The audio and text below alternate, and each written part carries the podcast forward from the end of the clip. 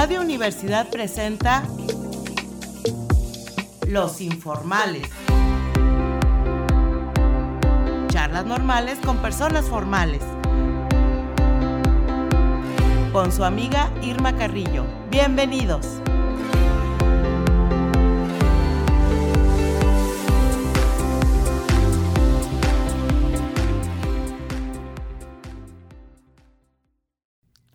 ¿Qué tal amigos? Muy buenas tardes a todos los amables radioescuchas que nos acompañan en esta edición de Los Informales. Los invito, como siempre, a escucharnos a través de las frecuencias 88.5 de FM en San Luis Potosí y 91.9 de FM en Matehuala o bien a través del sitio de Radio y Televisión Universitaria. También ponemos a su disposición para recibir sus comentarios y opiniones los teléfonos 826-1347 y 826-1348. Hoy en Los Informales tengo el gusto de platicar con Betty Silva Proa. Ella es una amiga de muchos años, violinista, locutora de radio, también de, uff, tienes yo no sé cuántos años de, trabajar aquí, ¿verdad, Betty? Productora de infinidad de programas. Y la he invitado a, a, platicar conmigo en el marco del 84 aniversario de Radio Universidad, que fue ayer pero que aquí celebramos con mucho gusto. Bienvenida, Betty. Gracias, Irma. Muchas gracias por la invitación y pues vamos a tratar de armar una buena plática informal. no, sí, muy padre. Mira, vamos a comenzar este poniendo en contexto a todos nuestros radioescuchas en el año de 1938 con algunos acontecimientos que ocurrieron en, en, el año de la fundación de Radio Universidad. Entonces, este, una que me llamó la atención, porque han de saber que Betty casi creo que hizo todo el guion, ¿verdad? Pero, este, una que me gustó mucho fue que Benny Goodman elevó al jazz a la jerarquía de música de concierto. Exacto, esto fue en enero. En enero, el 18 de enero, en el Carnegie Hall. Benny Goodman ah. presenta un concierto con su banda. Benny Goodman era clarinetista. Sí, maravilloso. maravilloso. Entonces, el jazz, como sabemos, era, es una, fue un género relegado a la, a la clase baja, a la clase de los negros. Sí. Entonces, este señor empieza a tomar elementos y empieza a justificarlo y lo presenta en el Carnegie Hall con un éxito rotundo. En ese momento el jazz deja de ser de una música de un subgrupo, de una sí, Del, del, pueblo y de los bajos fondos, Exactamente, se eleva a la calidad de jazz porque demuestra que tiene todos los elementos de ritmo, forma, métrica, todo lo que quieras para poder estar en los grandes escenarios. Ay, qué padre, ¿no? Bueno, y ahorita el jazz es así como ya muy valorado. Sí. Y aparte es riquísimo, ¿no? Es muy padre. Muy bien. Bueno, otra cosa que sucedió en el 38 fue la expropiación petrolera. Exactamente. Y este tema está muy vinculado con el tema central de nuestro programa Radio Universidad, la salida al aire de Radio Universidad. Hay que recordar que ya desde dos años antes, el presidente Cárdenas estaba luchando por, pues, mm, hacer del país que el país recuperara sus riquezas, entre esas el petróleo. Estaban en negociaciones con las petroleras norteamericanas y con las inglesas, pero pues no había ningún resultado hasta que por fin en el 18 de marzo de 1938 se produce este gran acontecimiento que para variar lo da a conocer a través de la radio. Oh, muy bien. Yo me acuerdo que, que convocó a todo el pueblo mexicano para que colaborara para tener la cantidad suficiente para poder este quedar quedarnos nosotros con nuestro, petróleo, ¿verdad? Iban las señoras enjolladas ahí a dejar su, sus joyas para juntar el, capital suficiente para pagarles a los gringos. A los gringos, ¿no? Hay unas fotos muy muy bonitas donde hay gente del pueblo que llevan sus cochinitos, sus gallinitas, mazorcas, o sea, llevan ellos quieren colaborar para con el presidente para que pueda lograr ese objetivo. Obviamente hay un montón de descontentos que uno se llamó Cedillo, se apellidó Cedillo y está vinculado con nuestra historia. Eso es lo más curioso, por eso elegimos el tema de 1938. Oye, pero platica, platica esa anécdota, ¿no? De cuando vino Lázaro bueno, aquí a San Luis. En mayo eh, de 1938 como resultado del levantamiento que este Cedillo Saturnino Cedillo ya había realizado en protesta por la expropiación petrolera y obviamente lo estaba auspiciando las compañías petroleras norteamericanas e inglesas. Eh, este señor decide levantarse en contra de, Cárdenas. Cárdenas viene a San Luis Potosí para aplacar ese, levantamiento. Ocurren un montón de situaciones, entre esas un atentado contra el presidente perpetrado por Cedillo. Y se dice que para tratar de bajarle el coraje al presidente Cárdenas, lo invitan aquí a la universidad para que conozca. Y es ahí en donde surge el primer mito del nacimiento de Radio Universidad. Es un mito porque no está aún todavía así como que comprobado. no comprobado que así fue. Pero está vinculada a la historia eh, de esa visita del presidente Cárdenas. Hay un buen de información. El periódico Acción tiene unas planas completas en donde el pueblo potosino se reúne en el estadio 20 de noviembre, más de 20 mil gentes apoyando al presidente. Wow. Imagínate. Y bueno, pues ya este se le hace la petición de que nos se permita poner esta radiodifusora, que bueno, dada su calidad, pues ha tenido gran permanencia, ¿no? Exacto, en esa visita que hace aquí al edificio, le se dice que fue Manuel Antonio Méndez Guerrero el que se aventó a pedirle el transmisor que estaba en el Teatro de la Paz, que había sido del municipio de San Luis Potosí durante la gestión de Hipólito Cedillo, allá por los 30, mm. a principios de los 30. Eh, se los ceden, perfecto, en cuestión de un mes, mes y medio se arregla toda la cuestión de papelería, permisos y demás entre la Secretaría de Comunicaciones y Obras Públicas, así se llamaba entonces y se otorga el permiso en primera instancia a lo que es ahora la federación, era la Asociación de Estudiantes Potosinos, ahora es Federación Universitaria, pero ese permiso se, se les revoca y se otorga a la universidad y se da como fecha de inicio el 28 de julio de 1938.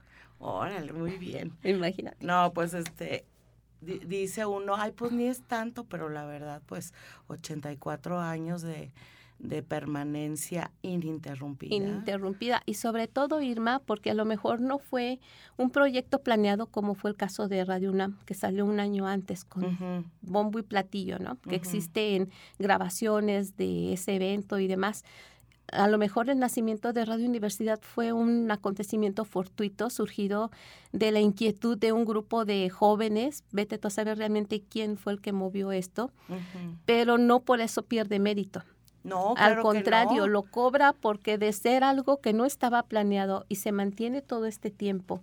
Y además de que a lo largo de estos 84 años han surgido las otras ramas de esta estación, como fue la FM, la estación de Matehuala, y aún la reinvención a través de redes sociales, o sea, no fue, no fue cosa insignificante. Aquí está la prueba de que Radio Universidad está funcionando y bueno, todavía puede hacer mucho más. Pues felicidades a todos los compañeros que, que están este, eh, actualmente dándole vida y continuidad, ¿verdad? A, a, Radio Universidad. Bueno, y pues vamos a, este, bueno, fíjate, me pusiste también el nacimiento de Superman y el fortalecimiento de la industria discográfica y la industria de la radio. Vamos a seguir platicando de eso cuando regresemos, porque vamos a escuchar la marcha número 2 de abril o marcha de Porfirio Díaz, compuesta por Genaro Codina y que fue utilizada como la primera rúbrica de Radio Universidad. Exactamente. Regresamos.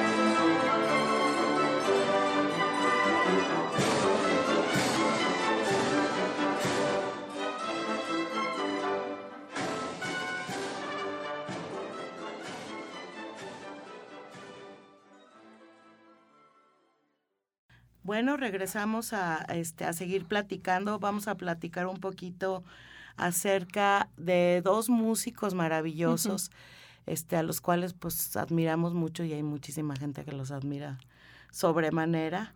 Antonio Vivaldi y, Juan, Sebastián Bach. Platícanos, Betty, es el aniversario luctuoso, ¿verdad?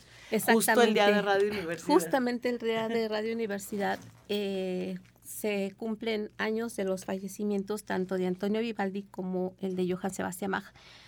Para cuando Radio Universidad salió al aire, ahí en el 38, Vivaldi cumplía 197 años de haber fallecido y Johann Sebastian Bach 188. Vivaldi falleció en 1741, Bach en 1750, 28 de julio. Para el día de ayer se estaban conmemorando 281 años de la muerte de Vivaldi y 272 de la muerte de Johann Sebastian Bach ambos coincidentes con esta fecha. Para nosotros, pues muy importante en ese sentido, en el aspecto musical, porque sabemos que ambas figuras son centrales dentro de lo que es el periodo barroco. Cada quien en su estilo, en su, en su lugar. El origen, el italiano, el barroco italiano, creo que Antonio Vivaldi es, junto con Corelli, las dos máximas figuras del barroco italiano. A mí me gusta también mucho Telemann. el, el, gran barroco alemán. Pero sí, bueno, pues este eh, italiano, ¿no? Y bueno, este, yo sé poco de Vivaldi, ¿eh? No te creas que, que soy así como muy ducha en la historia de la música. Pero de lo que he leído y he visto y etcétera, este, dicen que era, era un simpático, ¿sí? Que tenía asma y que por eso lo, lo, le condonaron el dar misas. Misa, exacto. Entonces, este, como que él, él, dijo, no, yo no voy a dar misa porque pues me ahogo, ¿verdad? Este, pero sí voy a, a, este, a dedicar mis días a, alabar a Dios por medio de la música. Y era pelirrojo, ¿no? pues le llamaban el preteroso. Ajá, sí, el, padre preteroso. Y bueno, fíjate lo que estás diciendo de la personalidad de Vivaldi. Era creo que un hombre muy alegre, muy vivaz, con mucha energía a pesar de su enfermedad. En torno a esta enfermedad surge un mito de que le prohibieron decir misa porque un día estaba oficiando ahí en el púlpito y de repente se le ocurrió algo, una frase musical y dejó el oficio para ir a escribir. Y se dice que esa fue la razón por la que lo separaron del servicio, pero la verdad es que Vivaldi padecía de asma, era un hombre muy enfermo. También se dice que era un hombre que tenía muchos amoríos. Sí. Muchos amoríos. No lo dudo, pues imagínate, era un hombre joven cuando llega al hospital de la Pietà, ahí el, el, orfanato dedicado a la educación de las niñas huérfanas. Para ellas escribe toda la música o, una muy buena parte de la música que se conoce de Vivaldi, de los más de 500 conciertos, porque allí en los pedales encontró el, su mina de oro, o sea, allí tenía sus músicas, eran chicas muy talentosas, coros, coros cantantes, violinistas, oboístas, todo lo tenían ahí. Entonces, pues ahí dio rienda suelta a su, a su creación compositiva, ¿no?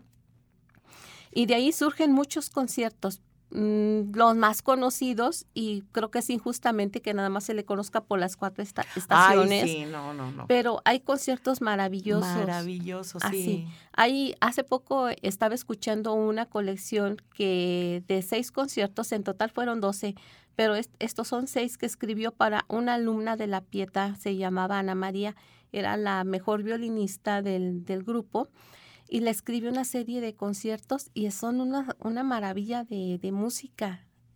Creo que la música de Vivaldi, eh, Irma, retrata perfectamente la personalidad de Vivaldi. Es que era alegre, admirador de la naturaleza, tenía alegría de, de vivir, de, este, tenía un motor interno y una pasión por la música impresionante. Y sí, tienes toda la razón. Yo me lo imagino así, bonachón, pelirrojillo, muy alegre, con muy buen sentido del humor. Imagínatelo caminando por las calles de Venecia, ¿no? Ahí con Ay, sí. ya hicimos aquí una película, Betty, pero, pero la verdad sí, este, este, aparte, sí, por lo que platican, pues es un músico que además te cae bien, ¿no? Toda la personalidad que tiene en torno a él y demás.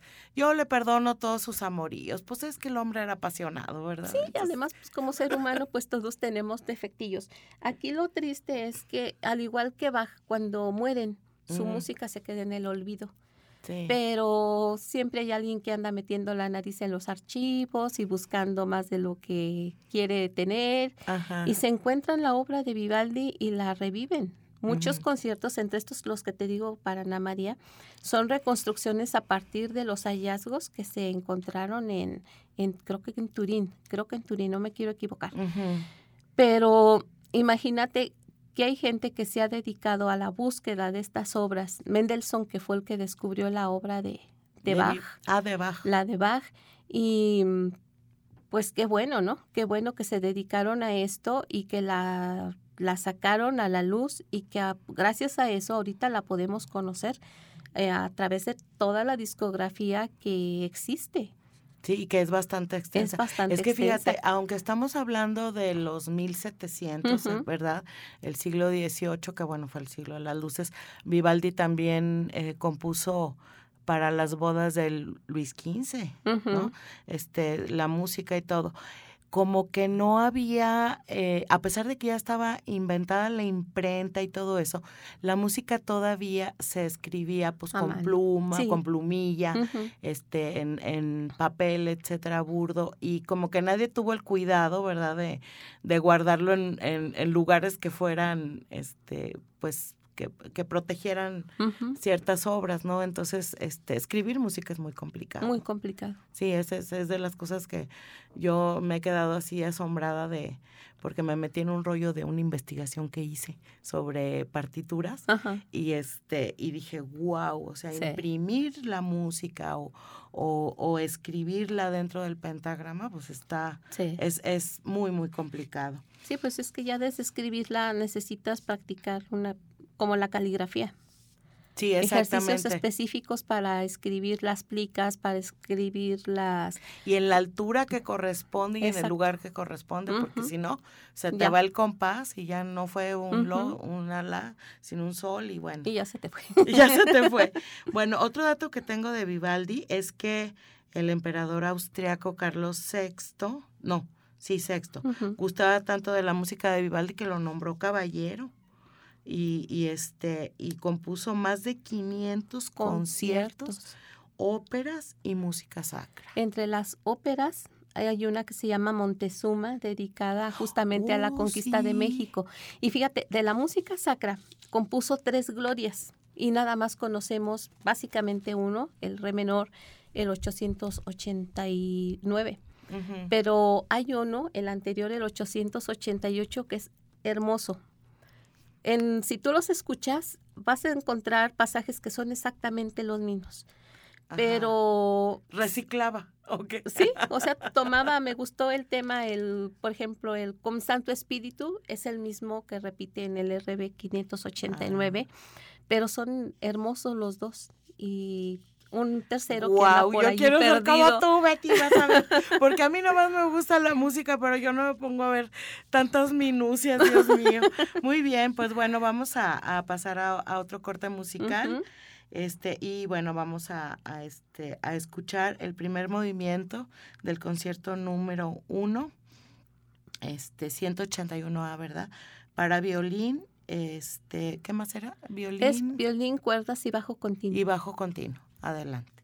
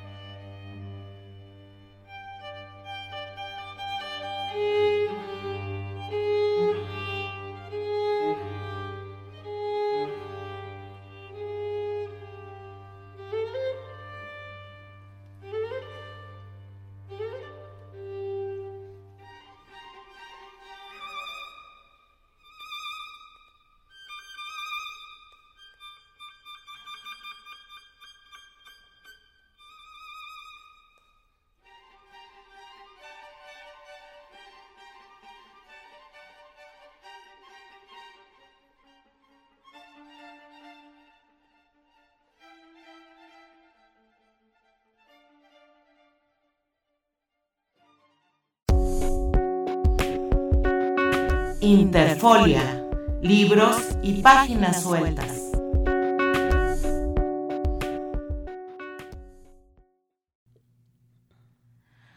Bueno, y amigos, en, Interfolia, por supuesto que tenía, Betty escogió este, un, libro que yo no he tenido la oportunidad de leer, pero que obviamente pues sí he visto las, las películas. Es em, La Guerra de los Mundos de H.G. Wells, una obra escrita en 1898 y que fue, digamos que, una de las primeras novelas de, de ciencia ficción publicada en el siglo XIX, que fíjense la inquietud que tenía ya, la gente del siglo XIX. Yo creo que esa inquietud de las invasiones marcianas siempre las, las hemos tenido. Este, y, describe eh, una invasión alienígena de la Tierra y que ha tenido muchísima influencia sobre las posteriores obras que redundan sobre esta misma idea. Se han hecho numerosas adaptaciones como películas, programas de radio, videojuegos, cómics y series de televisión. La historia de la novela es relatada por un narrador sin nombre, o sea, es un narrador omnisciente, ¿no? en 1904, o sea que le futurió además, le futurió seis años después de la invasión marciana y comienza con una cita de Johannes Kepler, seguida por una introducción dada por el protagonista, un escritor de artículos de ciencia especulativa, cuyo nombre nunca es mencionado, contando la visita por entonces a un observatorio con la invitación de un notable astrónomo llamado O'Hilby. Allí son testigos de una explosión en la superficie del planeta Marte, parte de una serie de sucesos de este tipo que despierta mucho interés en la comunidad científica que lo supone una actividad volcánica. Bueno, el caso es que este, un cilindro artificial es lanzado desde Marte y aparecen unos marcianos grandes y grisáceos de piel marrón aceitosa del tamaño de un oso, con grandes ojos de color oscuro y bocas en forma de V sin labios que gotean saliva. O sea, bueno, ya esta, esta, esta descripción está terrible. Pero esta novela fue adoptada por Orson Welles. Betty, platícanos qué pasó ahí. En 1938, Orson Welles ya era un personaje conocido. Creo que a nosotros todavía nos tocó ver por ahí programas de televisión cuando éramos pequeñas con Orson Welles. Sí, sí, claro. Eh, y te dabas cuenta de que era un, un tipazo, ¿no? un tipazo con una capacidad imaginativa tremenda. Orson Welles tenía un programa de radio en la CBS, si no mal recuerdo, en el Teatro Mercury, algo así se llamaba. Y se le ocurrió hacer una adaptación de esta novela de, La Guerra de los Mundos. Obviamente, eh, él antes de iniciar la transmisión avisa que es una adaptación de la novela y que se va a estar transmitiendo como el programa normal. El programa, el problema es que como todos los seres humanos a veces ponemos el radio antes o después de que haya empezado ah, el claro, programa. no lo agarramos desde el inicio. Y no lo agarramos desde el inicio y mucha gente jamás se entera de que es, un programa. Es un programa, es el señor eh, eh, hecho mano de todos los recursos habidos y por haber. Obviamente la capacidad de narración, eh, tomaron boletines, hicieron creación, recreaciones, como de que estaban haciendo entrevistas, que estoy haciendo el mm. reportaje por allá. Total que la gente empezó a creerse que efectivamente el mundo estaba siendo invadido por los marcianos y empezó, hubo un caos general en Estados Unidos en Nueva Jersey y en donde quiera, la gente empezó a tener ahí pues accidentes, mucha, se dice que hubo gente que incluso se suicidaron porque no querían caer en las manos de los marcianos. De los, maestros, eh, este, monstruos, perdón. De esos monstruos que acabas de describir, ¿no? Horribles. Eh, la cuestión es que este señor tuvo el, la gema en sus manos, la gema de la radio en sus manos, y en ese momento Orson Welles demuestra el poder que tiene la radio para comunicar. Exactamente. El poder que tiene para penetrar a donde quieras, a los hogares, a los trabajos, a las oficinas, a los centros, ahorita ya pues a los centros comerciales, en ese entonces las tiendas. Claro, Betty, vamos a hablar de eso, de la función social de la radio. Exactamente. En la segunda parte. Ahorita vamos a, a un corte de anuncios y regresamos. Contrapicada. Imágenes a través del tiempo.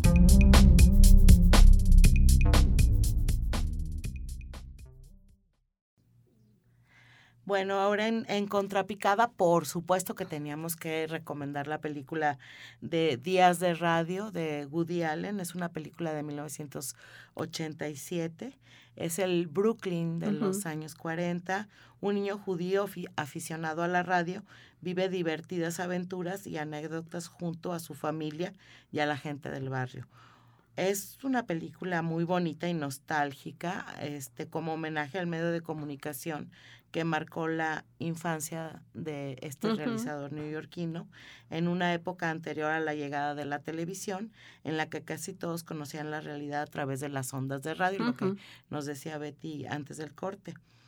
Es la era dorada de la radio y los peculiares miembros de una familia trabajadora de Nueva York viven con el receptor per, eh, permanentemente encendido, la música, los cereales, lacrimógenos, ya saben, aquellas radionovelas maravillosas, eh, la historia de los superhéroes, los concursos, las crónicas de alta sociedad y las leyendas sobre estrellas deportivas les sirven para ser un poco menos infelices y engarzan un anecdotario nostálgico de una época irreverente. Entonces, bueno, pues es, es increíble, ¿no? Lo que, la, lo que la radio hace. Puede hacer. Y este, pero no, no estoy muy segura si en esa película sale lo de Orson Welles. Sí. Sí sale, Mira, ¿verdad? Precisamente es aquí donde estamos engarzando los temas, o es lo uh -huh. que pretendemos hacer. La película más bien está ubicada en los 38, o sea, si hacemos así un recorrido, estamos hablando del 38.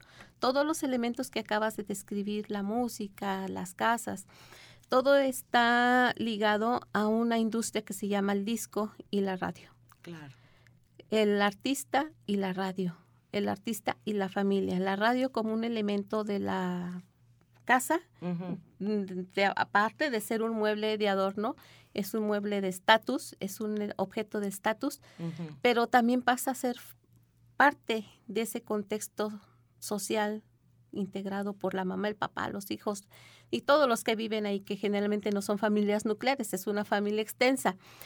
Eh, en la Guerra de los Mundos aparece casi al final de la película, cuando uh -huh. la tía del niño, del protagonista, una, una señora, una señorita, Ajá. que estaba ansiosa por pescar novio, entre tantos novios que entre tantos candidatos, ahí anda, sale con uno, la lleva a cenar, la lleva a pasear y todo, pero esta señora tiene tics y ella no quiere que se entere. Entonces ya la lleva ella eh, de regreso, se viene una niebla muy espesa, los agarra la noche ahí en el camino, se le desbarata el carro, pero tiene la radio prendida, la radio del carro. Ah. Y en eso está escuchando el programa de Orson Welles en donde está hablando de la invasión de los marcianos. Ajá. Entonces esta mujer empieza a entrar en pánico, pero yo creo que estaba más apanicado el novio por tanto así que la deja abandonada ahí en el carro. y esa es prácticamente de las escenas finales de es que la, lo, la, tenía que meter, ¿verdad? Esa la escena. Yo la vi meter. hace muchísimos años y no me acordaba de ese detalle, pero sí, pero sí no, bueno, la tenía, que, la tenía que meter porque yo creo que fue, como dices tú, uno de los acontecimientos que evidenció el poder de, de la, la, voz y de la, de radio, la radio, ¿no? Y, y bueno, los alcances, porque bueno, ya sabes, este la onda corta uh -huh. y todo eso, ¿no? Bueno, increíble. Yo creo que fue uno de los inventos que fueron hitos en la, en la vida del ser humano, ¿no? Exacto, un, un invento que tuvo, el, su primera aplicación fue la guerra la claro. Primera Guerra Mundial, después ya, bueno, le encontraron el uso social uh -huh. y pues ya entra como parte de la, del contexto de la cultura y se convierte en un medio de difusión, en un medio masivo de información. Uh -huh. Oye, Betty, bueno, pues vamos a seguir este con, con nuestro guion de homenaje a, este a Bach en esta ocasión, en este segundo eh, este eh, periodo de, de, plática contigo. Y yo estoy embobada porque qué bárbara, sabes un chorro. Este, y pues vamos a platicar sobre el gran Johannes Sebastian Bach. El hombre espiritual.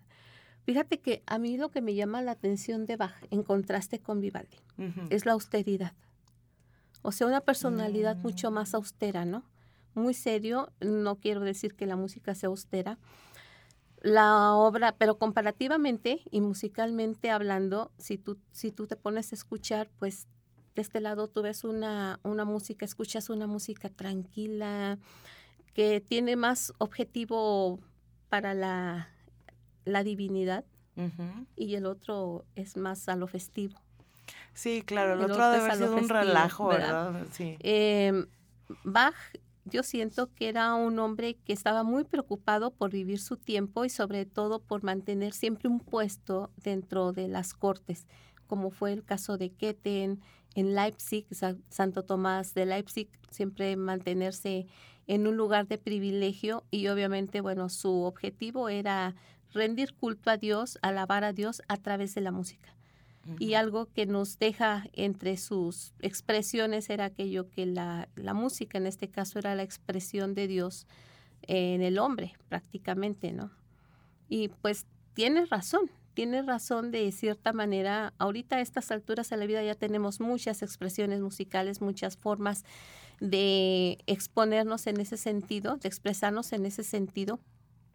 Pero si lo vemos así, pues sí, la música, el sonido es la parte fundamental que nos ha diferenciado del resto de los seres vivos para poder comunicarnos entre nosotros, no solamente con melodías, a través de señales, a través de un montón de cuestiones, todas surgidas a partir del sonido y de esa creatividad humana.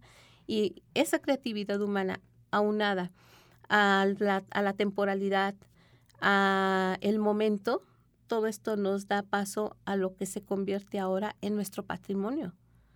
La música de Bach, la música de Vivaldi, de los grandes maestros, la música de la antigüedad incluso, forma parte de nuestro patrimonio cultural inmaterial de toda la humanidad.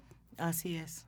Entonces, eso es lo rico, Irma. Y la música de Bach para mí hace rato que comentábamos antes de entrar al aire, las variaciones Goldberg que estaban o fueron creadas para dormir, a mí no me duermen. no. A mí me mantienen bien despiertita porque son tan interesantes. Escuchas el primer motivo y luego dices, a ver qué sigue. Y te va picando la curiosidad y dices, no, ya vamos en la variación número 14 y yo no tengo sueño. es como si fuera una novela con la que te picas. Me, me, quiero imaginar una cosa así porque creo que pues hay que saber, eh, saber escuchar esa, esa música, ¿no? El, eh, por ejemplo, las, lo relacionado con, con la apreciación musical tiene que ver con esto que tú estás diciendo. O sea, de qué manera se escucha. Porque pues yo soy, yo soy más este digámosle, tirándole a lo salvaje, ¿no? O sea, a mí me gusta algo, lo pongo y digo, ay, lo disfruto, sí. pero no, no me pongo a ver eh, esa, esas sutilezas que tú me estás ahorita este, acotando, ¿no? Entonces, como que digo, ay, no, ya me voy a poner, ya me voy a aplicar, Betty, Oye, a ver, platícanos más o menos, este, me estabas contando en el corte anterior que Mendelssohn fue el que descubrió, su obra. Sí, ¿Cómo fue el asunto o qué? Pues es que es lo mismo, Irma, en las búsquedas, en las búsquedas que ellos realizaban dentro de las mismas iglesias, pues se van encontrando los manuscritos. Se encuentran los manuscritos y luego descubren, ay, jole, no, pues esto, esto es, pertenece a, fulano, esto perteneció a Bach. Ya lo conocían, ¿o no? Ya em, habían oído hablar de él. Mira, mm, yo creo que sabían de él, pero no a profundidad, mm. al igual que Vivaldi. De Vivaldi se sabía que hubo un, compositor italiano con determinadas características, pero no, no, nadie sabía nada de él hasta que empezaron a descubrir esa obra y que empezaron a, meterse sus biógrafos y a clasificar las obras, en el caso de Vivaldi, Peter Rayom con el RB, o este, el catálogo de Bach, el BW, el Bach mm, Berke Verscheinis, Sí. eh, empiezan a clasificar esas obras, te das, las empiezan a dar a conocer. Mendelssohn, por ejemplo, eh, incluye la cantata número 80 de Bach en su sinfonía número 5, en la Reformación. Mm. El último movimiento de la Sinfonía 5 de Mendelssohn es la cantata número 80 de, de Bach, que a su vez estaba basado en un coral de Martín Lutero A Martín Lutero también escribió música. también.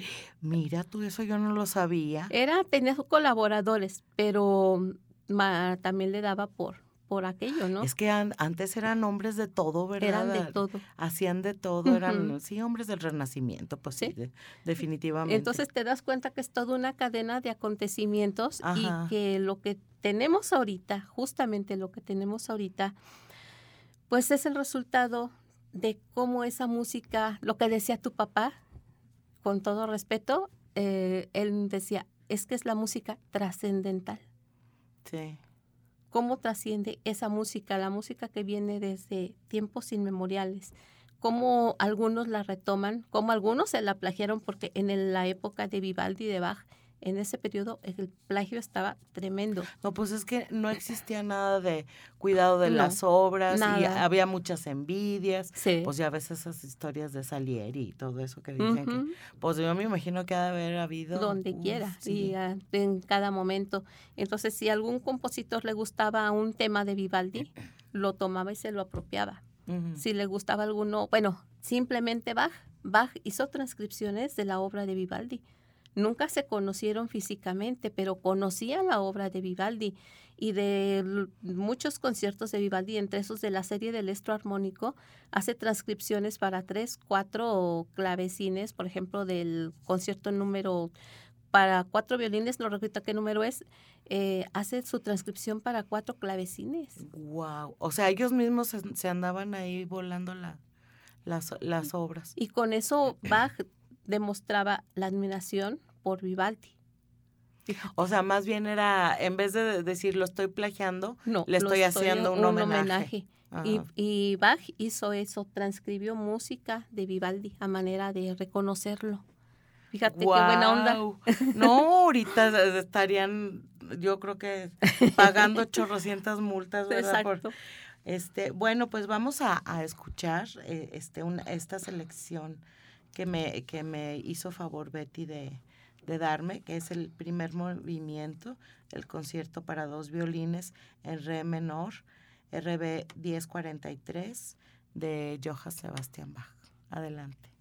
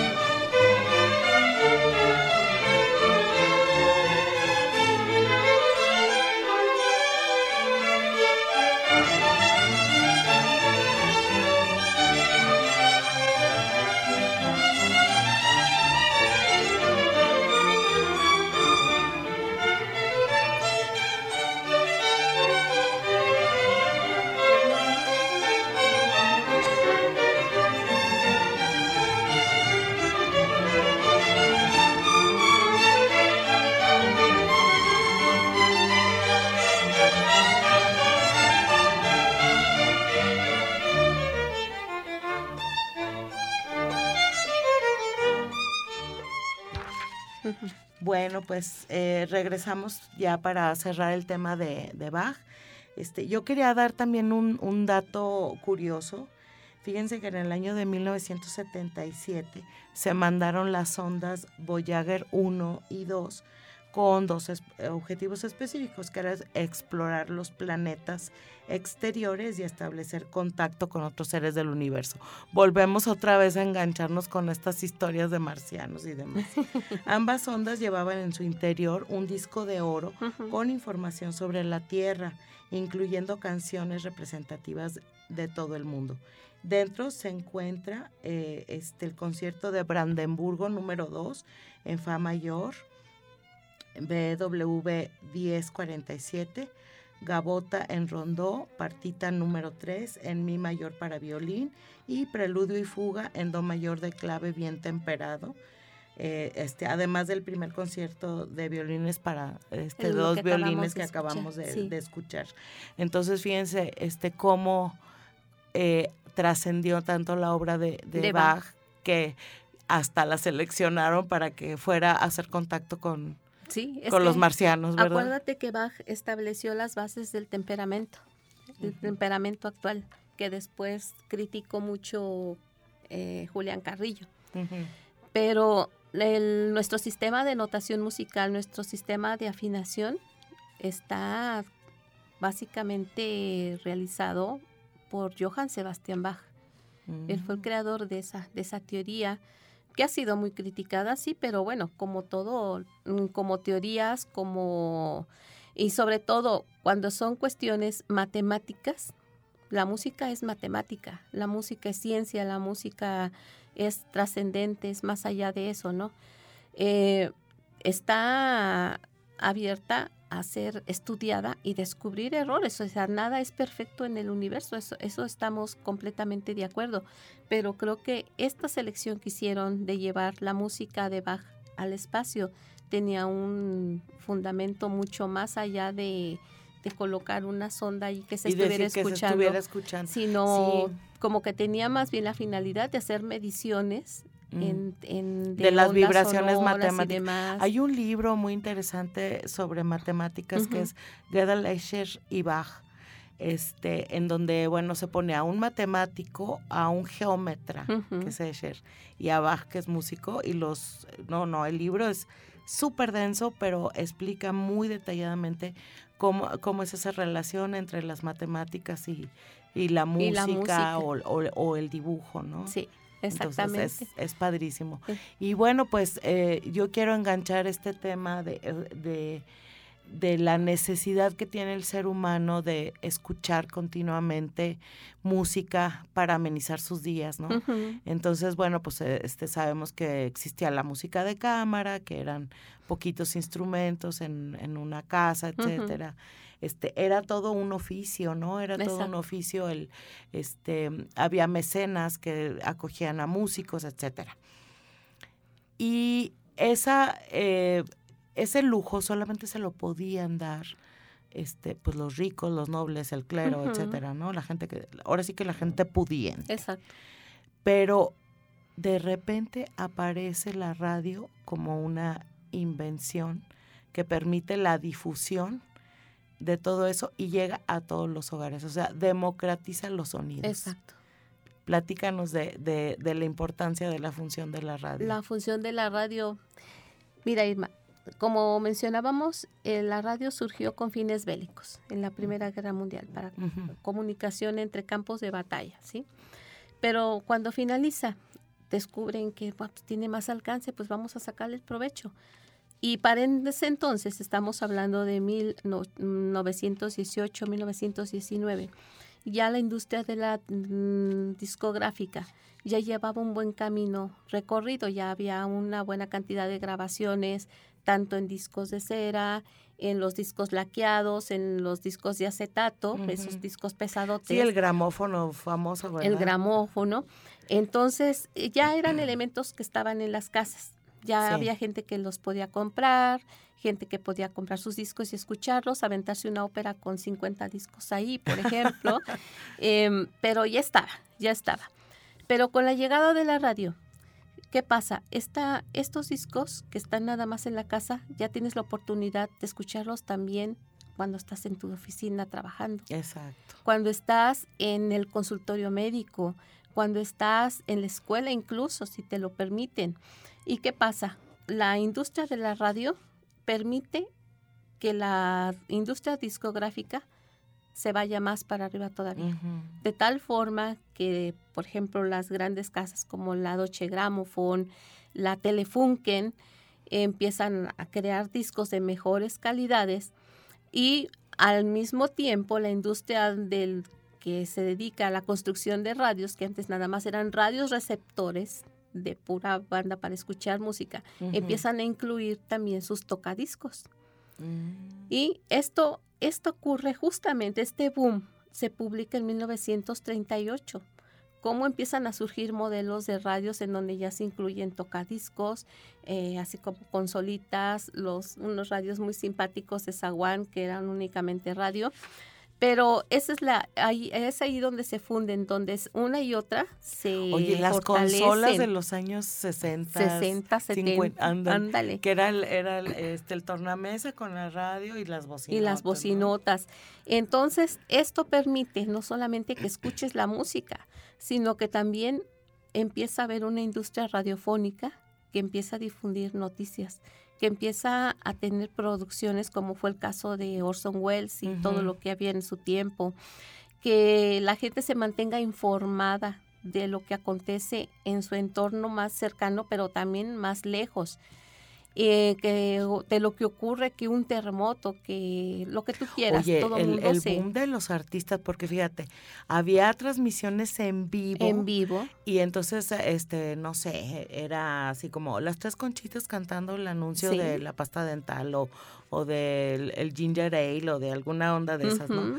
Y, y tenían unas voces increíbles y, y este no sé, artistas pues de la talla de Pedro Vargas, este, obviamente Pedro Infante, Pedro Infante, Jorge, Negrete, y todo eso. Y, y, si, y si aquí en México seguimos ubicándonos en esa época, en el 38 año en que surge Radio Universidad, estaba pues surgiendo con mucha fuerza el movimiento nacionalista el nacionalismo en todos los campos y en la música, pues obviamente la música ranchera. La música ranchera que era la que estaba dándole con la figura de Jorge Negrete específicamente. Em, empieza a haber grabaciones, empieza a fortalecer ese nacionalismo mexicano, empieza a haber novelas creadas en contextos campiranos con el tema mexicano y pues empieza a fortalecerse esa parte, lo que decías, los programas en vivo, Cricri, el Grillito Cantor, que empezó en el 32, 33. Yo lo, llegué a escuchar, bueno, no en vivo, ¿verdad? Obviamente, pero sí. Pero ya cuando este señor empezó con 15 minutos, eh, los programas que tenía la XCW, por ejemplo, La Hora Azul, eran programas en mm. vivo desde el Teatro Estudio Azul y Oro de la XCW. Sí. Y así como la XCW, la mayor parte de las estaciones de radio de México y del mundo era la forma que operaban. Entonces, ¿qué ocurre? Empieza a haber una penetración del medio hacia el interior de la sociedad. Por principio en los hogares, que es lo que vemos en la película de Woody Allen, como la radio eh, de cierta manera dirige los destinos de las personas, las decisiones qué nombre le van a poner al, al bebé, por ejemplo. este, eh, la otra parte forma parte del mobiliario. Del Ay, es que había unos radios de caoba y con una trabajos de ebanistería maravillosos. Y se convierten en estatus eh, conforme aumenta el precio, ¿no? Eh, también se convierten en el telón de fondo.